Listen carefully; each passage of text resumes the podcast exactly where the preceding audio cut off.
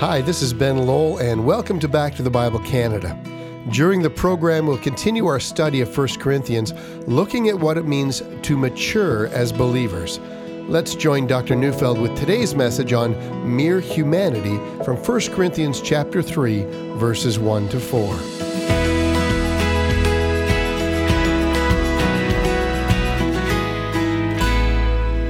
I wonder how many of you are familiar with the story of Peter Pan. Peter Pan is a little boy who refuses to grow up and spends his time having magical adventures. It's a great story. It's as wonderful as this story is. In real life, a little boy who refuses to grow up is a 35 year old who lives at home with his parents and never gets a job. Now, that's not a wonderful adventure, it's a disaster. But do you know some people are afraid to grow up? And when you think about it, very few people respect eternal childhood. Did you know that sometimes happens in the spiritual realm? There are some Christians who never grow up. They're like 35 year old fat babies in diapers who cry and whine and bellyache and never do one useful thing around the house of God and who simply disturb everyone else. In fact, whenever that happens, it brings trouble to the local church. And that's exactly what happened to the church in Corinth. The very fact that they were divided into four factions, all surrounding their favorite preacher or leader, shows that they are sad people who never got mature. They're like a 55 year old man who unbuttons his shirt to the navel and rides sports cars and tries to make passes at women who are 25. Now, if that's you, no one thinks that's attractive. And no one thinks a Christian is attractive who does not grow up to become spiritually mature, exhibiting the fruit of the Spirit and walking in a spirit of humility. Now, does that sound like harsh language? Well, I guess it is. But that's exactly how Paul describes certain believers in the church in Corinth. They tragically have not grown up. And that's the reason the church in the ancient city of Corinth, instead of influencing their culture, was being transformed by their culture and were in danger of becoming ineffective and losing the reason for their calling. Now let's read our text. I'm reading from 1 Corinthians 3, verses 1 to 4. But I, brothers, could not address you as spiritual people, but as people of the flesh, as infants in Christ. I fed you with milk, not solid food, for you are not ready for it. And even now you're not yet ready, for you are still of the flesh. For while there is jealousy and strife among you, are you not of the flesh, and behaving only in a human way?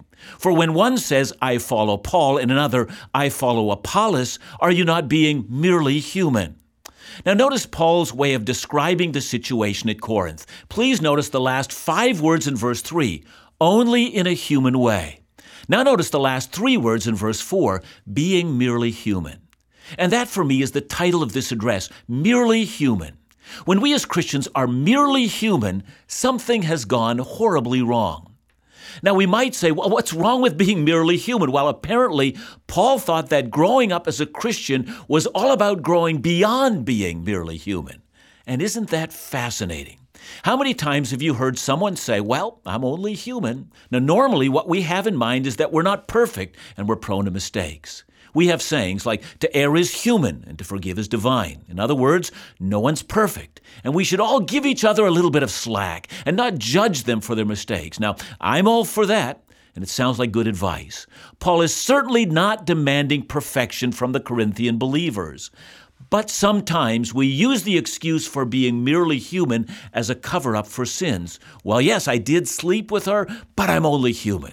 Yes, I got mad and started using profanity, but I'm only human. You can only take so much.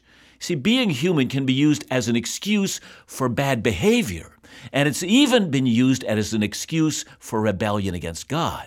See, Paul has been writing to a deeply divided church. They were fighting over leadership. They were in danger of adopting ways of living and thinking that reflected the culture in which they lived. And because wisdom is such a key theme in the city of Corinth, Paul plays on that theme. The culture in which you live, he says, thinks that the cross is foolishness, but in fact, it is the wisdom of God. The culture in which you live thinks that a great orator or a great public speaker is the key to Christian discipleship. You got that idea from your culture, which views great orators like superstars. In fact, the cross is the key to Christian discipleship. But there's more. Merely human or natural people, soulish people, whose perspective on life is a reflection of their world and their culture, are incapable of seeing the value of God's wisdom. They never welcome it, but see the cross as an unwelcome intrusion into their lives. Only when a person becomes spiritual, that is, when they are led by God's Spirit, do they see the cross as valuable and the key to all the issues of life. Indeed, only when they are led by God's Spirit will they understand the mind of Christ. Well, today I want us to see that God wants us to grow up spiritually, and I want us to see what growing up spiritually is like. What I'm going to say is that being spiritual is having the mind of Christ. The same mind that led Jesus to the cross is the same mind that lives in spiritually mature people. It is a mind that includes values like humility and servanthood and sacrifice and obedience and the embracing of the pathway of suffering. Until you get Christ's mind, you've not grown up spiritually. Until we get Christ's mind in us, we're being merely human. So let's begin with a description of mere humanity. Let's go back to verse 1. But I, brothers, could not address you as spiritual people, but as people of the flesh, as infants in Christ. I want you to notice several things about verse 1. Paul begins by calling the Corinthians brothers. Now, that term includes everyone that's sisters as well. But notice also that this is not a letter written to those who do not know Christ. These are born again believers. Paul never doubts that. Furthermore, by employing the use of the term brothers, he employs the language of family and of solidarity. He's not distancing himself from this troublesome church. He continues to speak to people who have rejected him and don't understand the revolutionary message of the cross as they should, as his Christian family who are dear and precious to him. I find that attitude refreshing and remarkable. Here's what I know of the Church of Jesus Christ it is anything but perfect. I love what Charles Spurgeon admitted about the church. He said, The church is faulty, but that's no excuse for your not joining it if you're the Lord's. Nor need your own faults keep you back, for the church is not an institution for perfect people, but a sanctuary for sinners saved by grace, a nursery of God's weak children where they are nurtured and grow strong. Spurgeon went on to call the church the dearest place on earth, no doubt. It's that. But it can also be one of the harshest places on earth. I've noticed how the church brings out the very best and the very worst in all of us. And why is it that brothers and sisters, bought by the blood of Christ, who've come to trust in Christ alone, can act in ways we do, divide against each other, and fill this dearest place on earth with rancor and lack of understanding? But it did happen that way in Corinth, and it does happen that way today. Divided churches that harm each other are one of the primary reasons why local churches are ineffective for Christ. Often, what's required is genuine, heartfelt repentance. But there is more. Division is often what Paul labels it here it's a sign of spiritual infancy. Furthermore, spiritual growth into maturity is unlike physical growth into maturity. In physical growth, you can measure how old a person is, but that's not easily done in spiritual growth. Here's another difference I'll bet that a lot of you who have children at home have some kind of a growth chart on the wall somewhere in your house. So you have Susie stand with her back against the wall, and then you put a little mark on the chart, and then you have a look at it. And then you say, Look, Susie, this is how much you grew in the last year. And of course, Susie is so proud of herself. But in spiritual realm, things are just a little more complex, aren't they? It's often the case that the person who is quite immature imagines herself or himself to be more mature than they actually are. They're involved in creating strife, but they blame that strife on others, feeling they're correct and right in their opinions and that the others are wrong. They're so often the reason for strife, but they feel justified in what they do. And Paul mentions that those who should have matured and yet have not are the people of the flesh. Now, in Paul, the flesh is a concept he returns to often. The flesh is roughly equivalent to the sinful nature. The flesh consists of repeated habitual patterns within an individual they return to over and over again without even thinking about it. Look at it this way. Every time you come home from work or school or wherever you come from, chances are you don't have to remember where you left your car keys. You have a place where you leave them every time. You have a pattern so ingrained that you never think about it. The next day, you simply go back to that place where you left your keys, the same place you always do because it's a habit and you don't have to think about it. Well, the flesh is like that. If your repeated pattern is, whenever you're angry and frustrated, you lash out at someone, that's what you do without ever thinking about it. The pattern is established. But as a person grows in Christ, they begin by the Spirit to wage war against the flesh. And through the power that God gives us, through learning how to submit this ingrained pattern of the flesh to the power of the cross, the pattern is broken. It gives way. It yields to a power greater than itself. And that's what spiritual growth is. When we come back, we're going to see how this relates to factions and spiritual immaturity. In these verses, Paul really lays it down for all believers about the importance of maturing in Christ, because that is the goal of sanctification. When we allow our relationships to become divisive, that is a sure sign of our immaturity. We'll see more truths about what growing in faith really looks like and how to overcome the flesh when we return from this short break.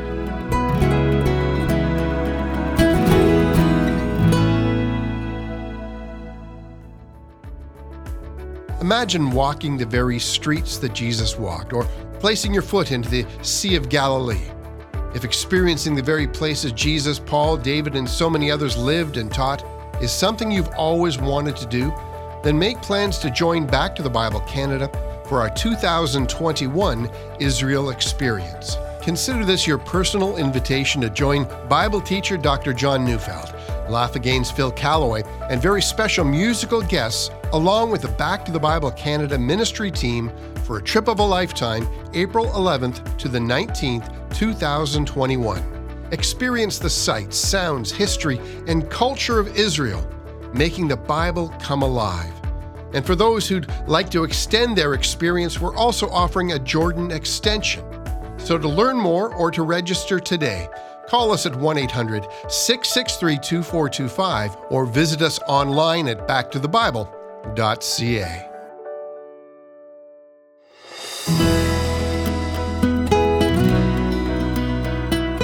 When Paul grasped that the Corinthian church was deeply divided, he realized that immature believers were giving key leadership to the church. They may have thought of themselves as mature after all, they were in leadership, but they really were immature. The flesh still ruled them. They were making judgmental statements about key leaders in the church in a way that demonstrated a habitual pattern, a fleshly pattern. So we've been trying to get a picture of what Paul calls mere humanity or spiritual infancy. The first mark of mere humanity is this fleshly patterns rule us. Now, these patterns are often seen in a spirit of judgmentalism that condemns people based upon abilities perceived weaknesses, and according to the calling God has assigned someone. Some of you who are listening struggle with that very thing. It's a sign of spiritual babyhood. Now let's read verse 2. I fed you with milk, not solid food, for you are not ready for it. And even now, you're not yet ready. Now, from this text, it seems that there is some kind of food that people in spiritual infancy are not yet able to consume. So, what does milk and solid food actually refer to? I think we need to be careful in how we understand this. Christianity is not a secret society in which we hide spiritual truths from people until they're further along, kind of like a, a Masonic lodge. You remember that Paul says that when he first came to Corinth, he was careful to center all of his preaching and teaching in the cross. Remember 1 Corinthians 2 2? For I decided to know nothing among you except Jesus Christ and Him crucified. Now, is that milk? Well, yeah but it's also solid food. The cross is the food of those who are new believers and those who are mature believers. The more we grow in Christ, the more we are aware of our need for a greater and a deeper and a more profound understanding of the cross. There are no secret truths we only reveal later. What we revealed from the start and later is the same thing. Well, then what's the difference between milk and solid food? Well, interestingly enough, that analogy of milk and solid food is found all through the New Testament, and it's found often enough to make me believe that the analogy of milk and solid food was a common analogy, that all the Christian teachers used it. Not only does Paul use this language, Peter uses it as well. In 1 Peter 2 2, he says, Like newborn infants, long for pure spiritual milk, that by it you may grow up to salvation. In other words, you have to feed new Christians milk, they need to grow. Or listen to Hebrews 5 12 and 13. For though by this time you ought to be teachers, you need someone to teach you again the basic principles of the oracles of God. You need milk and not solid food, for everyone who lives on milk is unskilled in the word of righteousness since he is a child. So you can see from that passage that milk has to do with mastering the basic principles of the oracles of God or the basic doctrines of the Word of Christ. So, how do we know if we're an infant in Christ? Well, we've said that newborn Christians have not yet learned to master the flesh, and now we add to that another matter. We have not yet completed what I call Christianity 101. What I mean by this is that you've still not mastered basic Christian truths. Let me give you some examples of this. In research done in the United States, George Barna found a large percentage of people who claim to be Christians believe that Jesus committed sins in his lifetime. In other words, they had no doctrine of the incarnation. He also found that many thought that Satan does not exist, but rather was a metaphor for evil, and hence they could never understand spiritual warfare. Thirdly, he also found a great many Christians who believe that if a person is good enough or sincere about whatever religion he or she has, he or she will go to heaven regardless of his or her personal beliefs. In other words, there is no doctrine of the necessity of the cross. And I can add to this. A great many North American Christians don't understand the Trinity. They don't understand the substitutionary atonement of Christ. They don't understand what the Bible actually teaches about original sin, or total depravity, or redemption, or the life of holiness, or how faith works, or how justification by faith works, or God's absolute sovereignty over all things. I mean, the list goes on and on. Now, in Hebrews, what moves you from milk to solid food is not that you're progressing toward deeper doctrines as if some mystery has now been revealed. Rather, what moves you toward maturity is that by this time, says the writer of Hebrews, you should have been teachers. Of course, that doesn't mean that every Christian should become a preacher or a Sunday school teacher or a Bible study leader of some sort all the other things that we formally do to teach in the church. I think the writer of Hebrews has in mind something that he hints at. A teacher, he says, is skilled in the word of righteousness. The term skill indicates that mature believer knows how to take the truth of what he or she believes and make it work in everyday life. When they face trials or disappointments or temptations or loss and grief and joy, when they become poor or when they become rich, in short, they know how to communicate the great doctrines of the Bible into everyday practical living. And I might add, this is also why they are a teacher. Anyone who rubs shoulders with them begins to see how they might live out in everyday life Bible doctrines just the way the mature believer does so well in his or her own life. Now consider the Corinthian problem. In verse 3, Paul says, For you're still of the flesh. For while there is jealousy and strife among you, are you not of the flesh and behaving in merely a human way? In other words, if you had only seen the strengths and the weaknesses of Paul and of Apollos who served you and who provided an opportunity to work out your faith, you would have been well on your way to maturity. Instead, you argued about which teacher was better and who was better at communicating with others. See, instead of learning to be mature, you are learning to compare the strengths and weaknesses of your teachers. What a tragedy! And more, they were doing that because that's what Corinthian culture did. Corinthian culture worshiped superstars, and so that's what the Corinthian Christians did as well. So here's what we've learned about spiritual infancy or mere humanity. First, it's ruled by the flesh. Second, it has not yet mastered the basics of the Christian faith. And now we learn the third truth about spiritual infancy. It does not learn how to integrate our faith into all of life. And we have not learned how to adopt the values of the cross and reject the values of our culture. And that's the challenge to every childish Christian and every childish church. The reason why spiritual infants create conflicts and tensions in the church is that they have not grown in Christ. Furthermore, baby Christians cannot apply God's truth to daily living. Now let's read the last verse in our section. For when one says, I follow Paul, and another, I follow Apollos, are you not being merely human? Now, you are making superstars of your pastors, just like your culture, instead of learning from the message of the cross. Now, from this passage, we should learn that Christians must never be content to be merely human. We will never be satisfied with the idea that our way of living merely looks like the culture in which we live. Let's see if we can make an application. You know, one of the ways of measuring our spiritual progress is to look at the things that our culture around us values. What does our culture love and what does our culture hate? What patterns seem normal in our culture and what seems natural? Now, that's not to say that everything in our culture is wrong. I mean, I, for one, am so very grateful at the progress our culture has made in condemning racism. I'm so glad about that, and I applaud that. But there are other values that our culture holds that we should reject.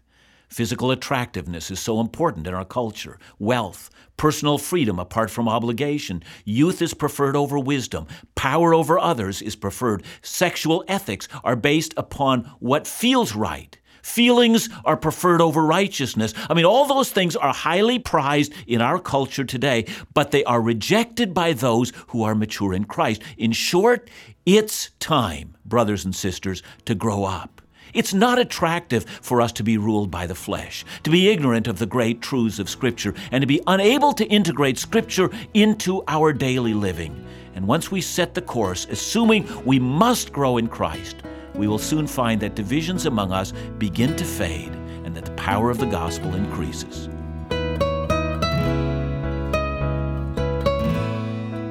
John, your message today reminded me of a song by Amy Grant. It was called Fat Baby, and it was all about those people that just want to stay where they are in their infancy. They're just content to be where they are. What would you say to those people? Wow, I, I hardly even know where to begin outside of this. Do you know how much joy you're missing? I mean, do you know how profound the Christian faith is? Do you know what it is to walk and live by faith? Do you know what it is to live out the pattern of your life? Have you ever seen someone come to Christ in your presence? I mean, all those things uh, that make up the life that God has for us, and we're missing out. I mean, uh, you know, if the only thing that we have actually taken out of our faith is, uh, you know, that God is is taking me to heaven when I die, and that's the only thing that we think about. I mean, I know that's a lot, Ben, and, and you and I. I mean, we we hold that as a precious truth. But the reality of finding Christ in the everyday walk of our life is what we want. And, and might I add this? What we're finding out in this life is what we want to live for in eternity. I want to learn to do everything for the glory of God here in this life because that's the eternity I'm preparing myself for. Uh, what in the world are we preparing ourselves for uh, when we're not, uh, you know, living out our Christian faith? So that would be the urging that I might do, encourage people on, and uh, do something of what Paul does here in 1 Corinthians. Urge them to be, to grow up, to be all that Christ wants them to be. Well, growing up in our faith is not an option, according to the Apostle Paul. It is a command that we're to follow up until the day that God calls us home. Back to the Bible Canada, leading you forward in your walk with Jesus every day.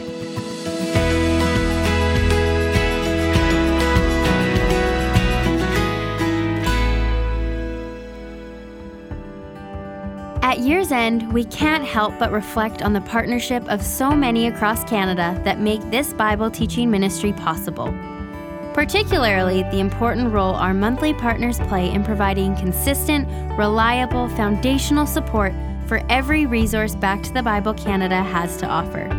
Recently, Jane wrote these words of encouragement.